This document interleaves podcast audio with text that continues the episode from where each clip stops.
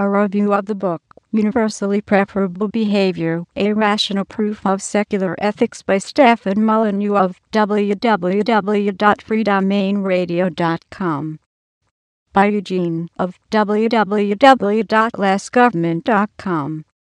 Universally Preferable Behavior, A Rational Proof of Secular Ethics, by Stefan Molyneux, is a difficult work to summarize without giving it away, so to speak.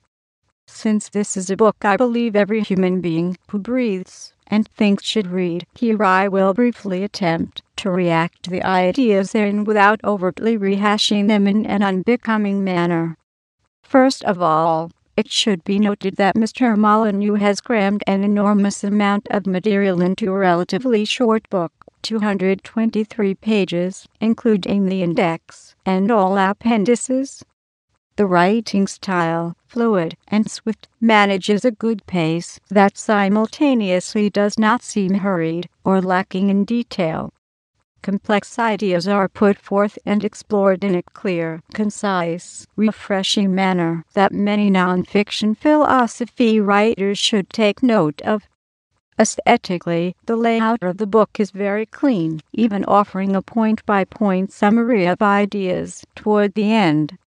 On a more personal note, many of Molyneux's descriptions and explanations are extraordinarily hilarious, and I suspect some of this is just natural humor rather than blatant attempts to be funny. Or maybe it's just my own eccentricity. At any rate, a dull slog through some forbidden philosophical swamp this is not.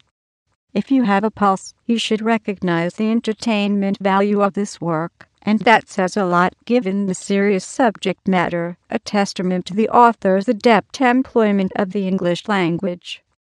My only real complaint centers on occasional lines that refer to something mentioned above, when in fact what is being referred to occurred many pages or sections back. While in word processor form, such references certainly pertain to something that occurred above, but this is not so in printed form. As such, I had a few moments of slight confusion as I scanned toward the top of a page in search of something, but I eventually got used to it. Anyway, this is a minor point of contention over an arguably irrelevant detail. Someone else might not even notice. Not counting the introductory sections, UPB is divided into three parts: theory, application, and practice. Part I, theory, establishes the universally preferable behavior framework by using logic, and with a complete regard for known hang-ups, such as Hume's slash or dichotomy, and the bottomless pit known as utilitarianism. Part II, application, tests the UPB framework by examining a number of ethical scenarios: rape, murder, theft, fraud, and lying. Obviously, the UPB concept would be immediately suspect if it were to conclude, for instance, that rape and murder are good, universally preferable behaviors. Thus Molyneux's approach of first using his system to verify some of the values already held by most humans is a great place to start. Part 3, practice, delves into the null zone, realm between little truths and great truths, where non-existent entities are allowed to completely rewrite or ignore reality. These entities are, of course, usually gods and governments, and Molyneux gives no quarter, as these fanciful constructs are exposed for what they really are.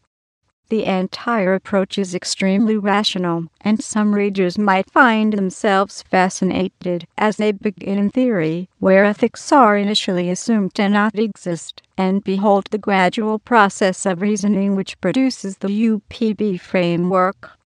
For Molyneux's intention, it becomes no more sane to call ethical propositions relative or subjective than to say the same of mathematics or the scientific method. We know 2 and 2 equal 4, not 5, and we know murder is good to be logically invalid. Further, 2 and 2 equal 4 regardless of what uniform a person wears, and murder is good remains invalid without respect to a person's race, title, or professional affiliation. Early on, the author refers to philosophy's greatest beast, a seemingly unconquerable monster that has bested thinker after thinker through the ages. I am certainly not qualified to determine whether the behemoth of secular ethics has at last met its end, and even Molyneux himself seems hesitant to make premature pronouncements of success, as he reveals prior to Part I. Whether I have succeeded is not up to you, and it is not up to me if the reasoning holds. The greatest beast is down. Molyneux, UPB, PG 16. Nonetheless, it is this layman's opinion that said beast is, at best, quivering on a cavern floor as it clings tenuously to life. If it survives, it will be only through a lame retreat into the null zone, where down is up, gravity makes things fall skyward, and 2 + 2 make 5. Having read a great deal of material from many writers, Rand, Rothbard, Nozick, Stirner, Nietzsche, and others, I can't say without a doubt that Stefan Molyneux has presented one of the most coherent and accessible explorations of philosophy one is likely to ever encounter. In fact, his UPB framework has been derived in such a consistent, logical manner that anyone who opposes it will be hard-pressed to do so without implicitly agreeing to it. When even your most vicious opponents are required to accept your premise before arguing against your position, you may be reasonably certain that you've done something right. Universally preferable behavior, a rational proof of secular ethics, has the potential to be earth-shaking. The fact that it has been released as print on demand through Lulu is both a blessing and a curse. A blessing, because this most excellent work is available at all, but a curse, because the potential audience is limited to the author's advertising capacity and that of readers. Nonetheless, while this can directly affect the dissemination of ideas, it has no bearing on the brilliance of the work itself. Perhaps, with time, this book will have a chance to herald a philosophical revolution that, in my opinion, it is truly capable of bringing about. Special thanks goes to Mr. Molyneux for generously providing a copy of Universally Preferable Behavior, a rational proof of secular ethics, for review. Stefan Molyneux's books, podcasts, articles, and message board are all available on his website, Free Domain Radio.